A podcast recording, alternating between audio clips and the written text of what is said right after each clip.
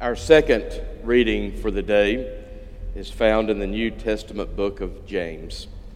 We're in chapter 5. I'll begin reading at verse 13. As I read through this passage, notice that seven times in this passage, James references prayer.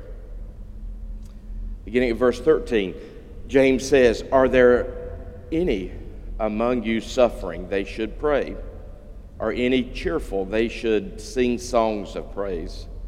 Are any among you sick? They should call for the elders of the church and have them pray over them, anointing them with oil in the name of the Lord. The prayer of faith will save the sick, and the Lord will raise them up and anyone who has committed sins will be forgiven. Therefore, confess your sins to one another and pray for one another so that you may be healed.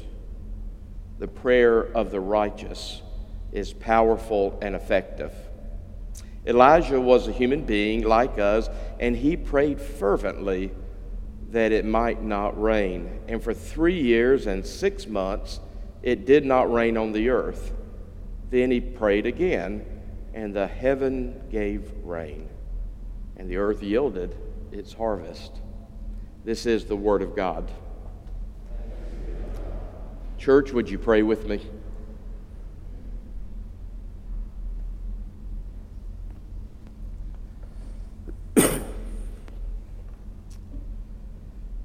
Great God, we are so grateful that you have called us to this place and called us to yourself today.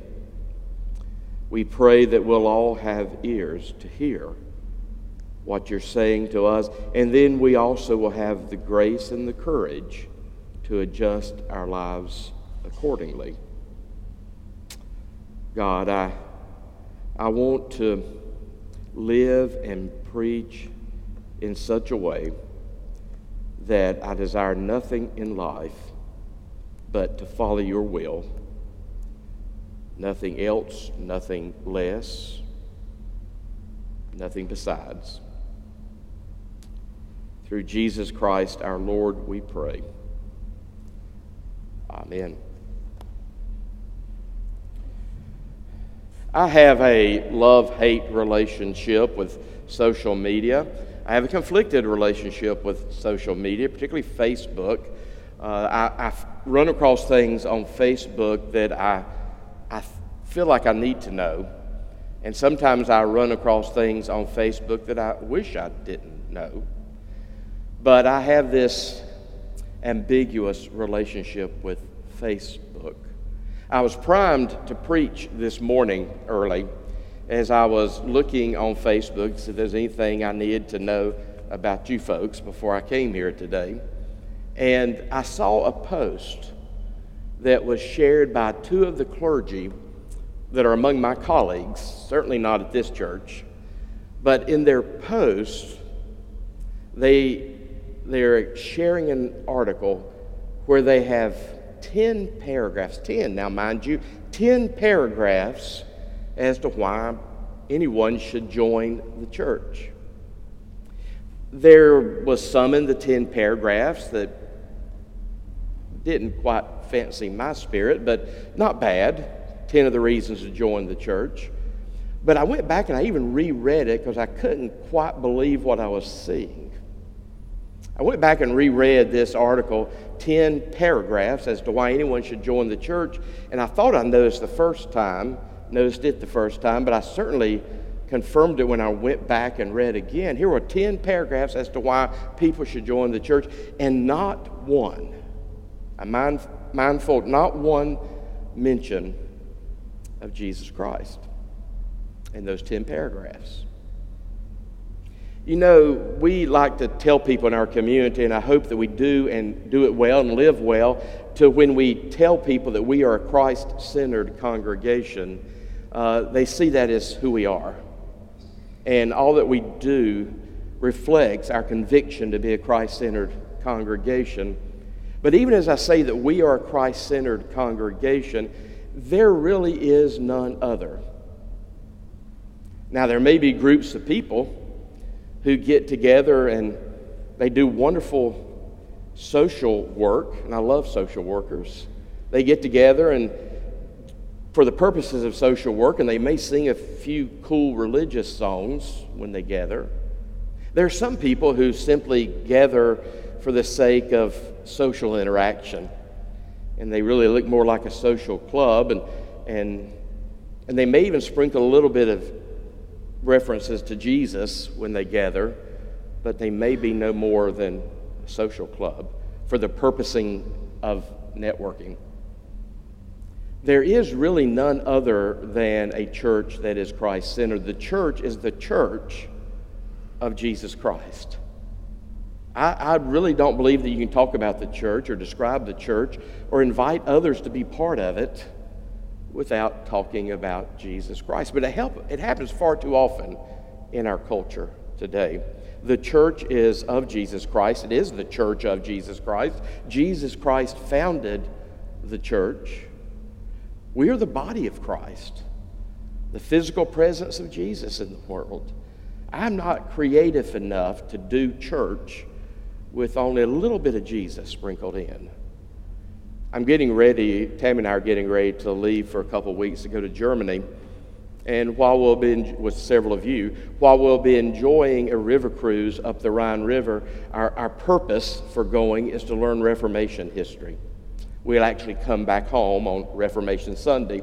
We're learning about Reformation history by looking specifically at Martin Luther. We'll be enjoying the sights along the Rhine River, but we will be leaving the Rhine River to go to places that were important in the life of Martin Luther. Mansfeld, where he was born, Eisleben, where he grew up, Wittenberg, where he went to teach. Wittenberg, where he nailed those 95 theses to the church door, just asking for a debate. But what he said in those 95 theses rocked the Christian world of his day.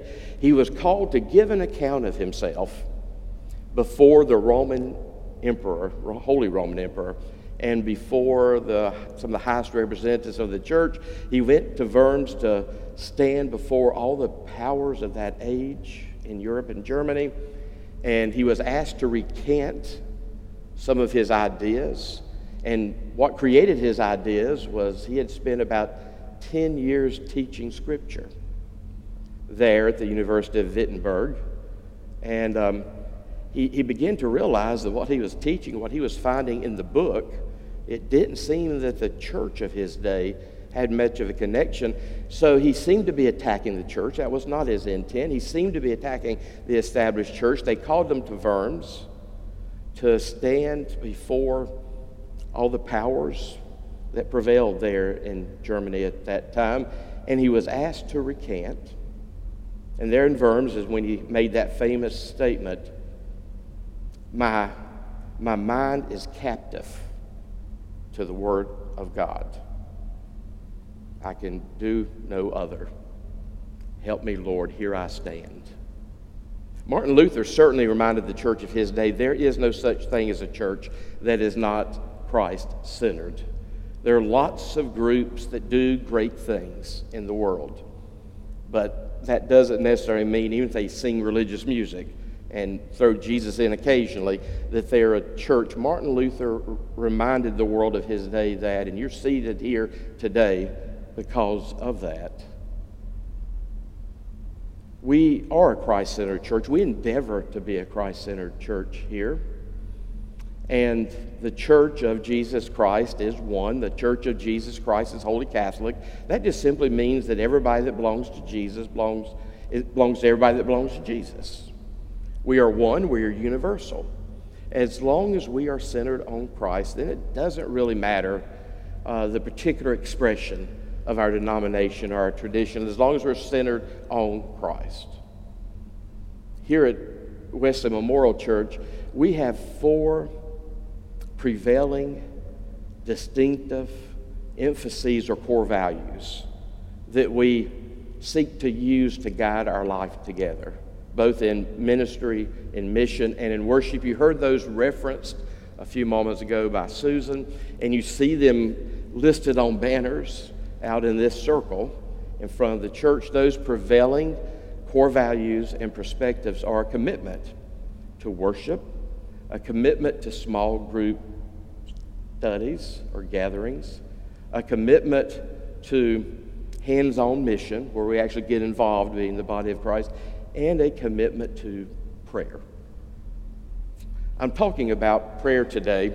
I'm finishing up our sermon series on finding peace by indirectly talking about how we find peace through the power of prayer, but I'm also starting a new sermon series that will carry us through our Connections campaign. And we'll be looking uh, for the next four weeks at those particular, five weeks actually, those particular vows that we make as United Methodist. You remember when you join a United Methodist congregation, we take certain vows and we vow to support the congregation, the local congregation, through our prayers, our presence, our gifts, our service, and a few years back we realized what was missing and we added our witness to the world around us. Our four prevailing spiritual practices that guide us here at Wesley Memorial, those five vows that guide us as Methodists, all are there for the purpose of helping us be Christ centered. If not, we can be distracted and we can, we can set out in so many different directions. When I was this superintendent, I used to tell churches because I could tell them this and then get in the car and go home to Tammy. I didn't have to stay there. But when I was this superintendent, I used to tell churches if anything that you're doing doesn't have some reference to John 3:16, please, literally for God's sake, consider stopping it. Or either take what you're doing and tweak it a little bit and make sure that it has something to do with John 3:16. There is no church other than a Christ-centered church. So our practices, our vows are there to help us stay Christ-centered because the winds of this world and the distractions of this world will pull us in other directions. The devil will let you go to church, but the devil will try hard to prevent the church that you're attending to be Christ centered. We are the church of Jesus Christ, the church that was founded by Jesus Christ, the church that is the body of Christ, the church that is the bride of Christ in the world. So, our text this morning is about prayer. From the book of James. I hope that you know and love the book of James. When I was a new Christian years ago, uh, one of the first things I remember doing as a new Christian as I listened to um, a sermon series, a teaching series uh, by the famous preacher uh, Chuck Swindoll. And at that point, when I was new in the faith, he was teaching about the book of James. And um, because it was so informative so early in my Christian walk, I've loved, loved it ever since. Uh, we should pay attention to it because it's in the Bible. We should pay attention to it um, because it is one of the best places in the New Testament to look at and to receive what G.K. Chesterton called old fashioned Christian common sense. It's a book about practical Christian living. And by the way, I hope you know the James, that most all of us believe, is almost consensus in the church. This particular James, and there are several in the New Testament, this particular James is, is the James that was head of the earliest Christian community centered there in Jerusalem which is the James that was the half brother of Jesus. Now, of course, he's half brother because he shared a mother but didn't share a father with Jesus. But he's the half brother of Jesus. That's why he became a leader in the church in Jerusalem, even though he didn't believe in his brother till after the resurrection of his brother, half brother. But we need to listen to this James as this James teaches us practical Christian living and here in this text before us, which may in a sense be the climax of the book of James, is about prayer. There are seven references to prayer in this text. If you want, what, what he says to begin with is this if you want things to change, you need to start praying. Most of us know that, but don't miss what he's saying here in this text. If you want things to change, you need to start praying and you need to invite others to pray with you.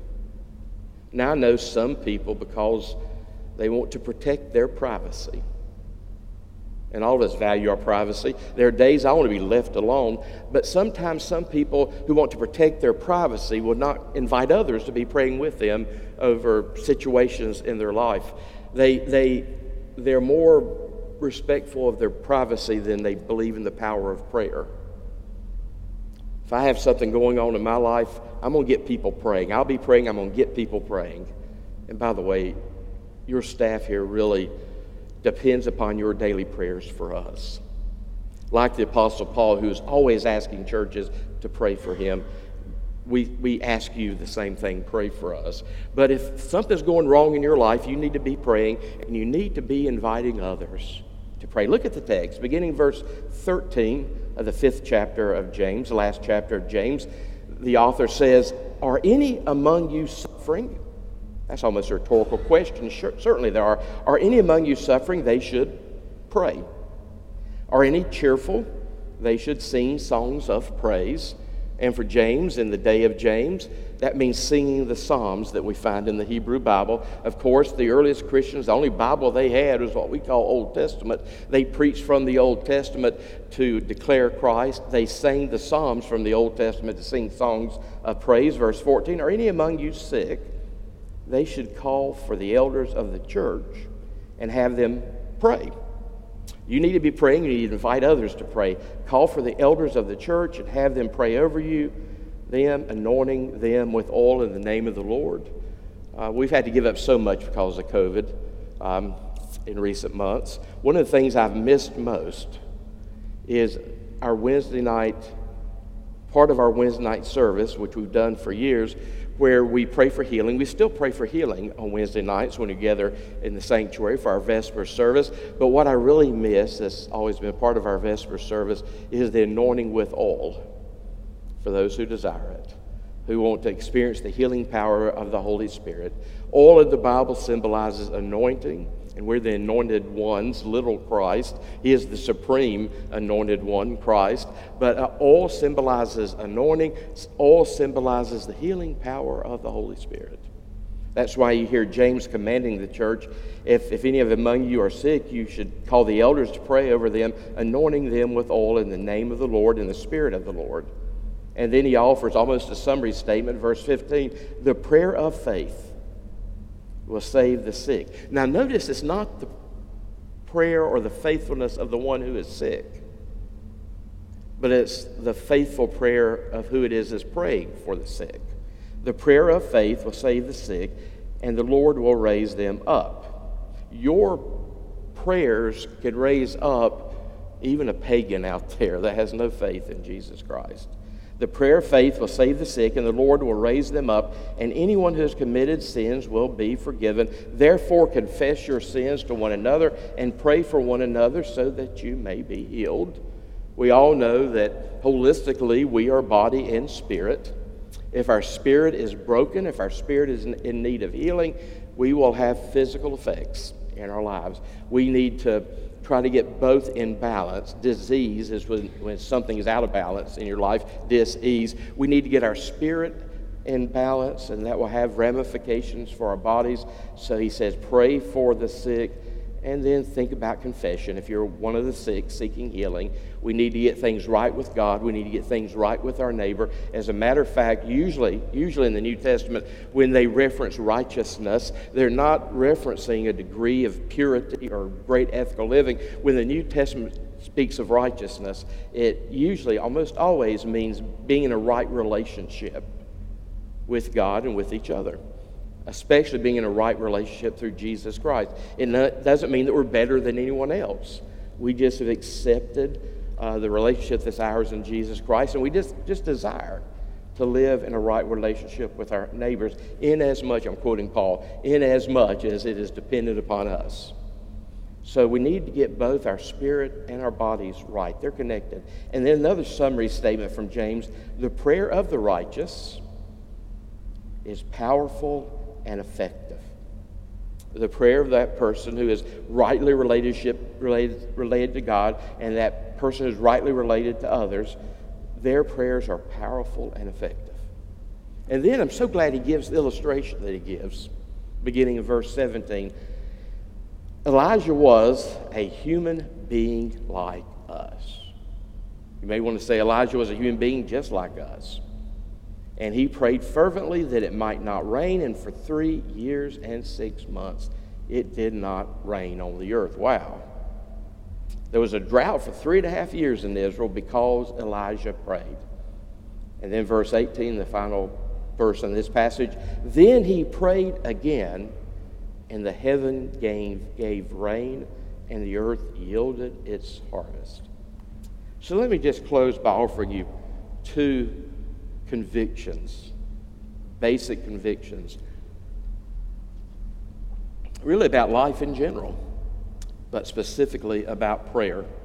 First thing I want to say is I hope we all understand that prayer is part of God's sovereign design for the universe, just like the law of gravity.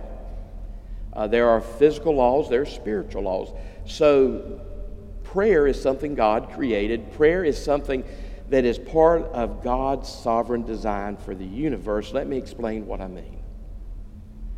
Prayer is the primary way that God works in this world. That's why, by the way, John Wesley, and I hope you understand, he's quite a big deal to us at this church. John Wesley was a great, great revival preacher of the 18th century who found the Methodist movement and created a tremendous revival in his age. John Wesley said, God does nothing. I'll admit, I usually won't say almost nothing. But John Wesley says God does nothing except in answer to believing prayer. Cogitate on that for a while. Walter Wink, who is now deceased, was recently was uh, a great New Testament scholar. Walter Wink famously wrote, "History belongs to the intercessors." God has created such a universe that God has deemed one of the laws of the world to be that God works primarily through the prayers of his people. He works otherwise. When you go and feed the hungry, that's God working through you. But I, I, I hear what Mr. Wesley's saying. God does nothing except in answer to prayer. This is the standard, this is the normative way that God works in the world.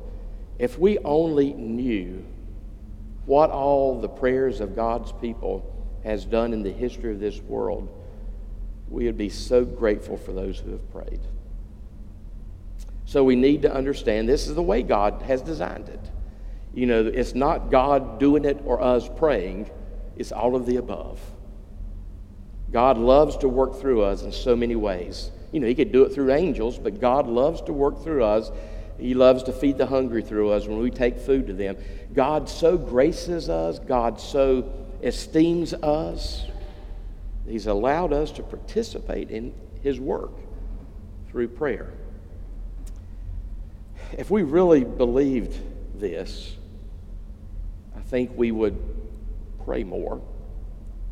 If we really believe this, we would know this is the greatest thing we can do for the world around us. This is the greatest thing we can do for our families. This is the greatest thing we can do for our children. We would do almost anything for our children, except sometimes we fail to pray.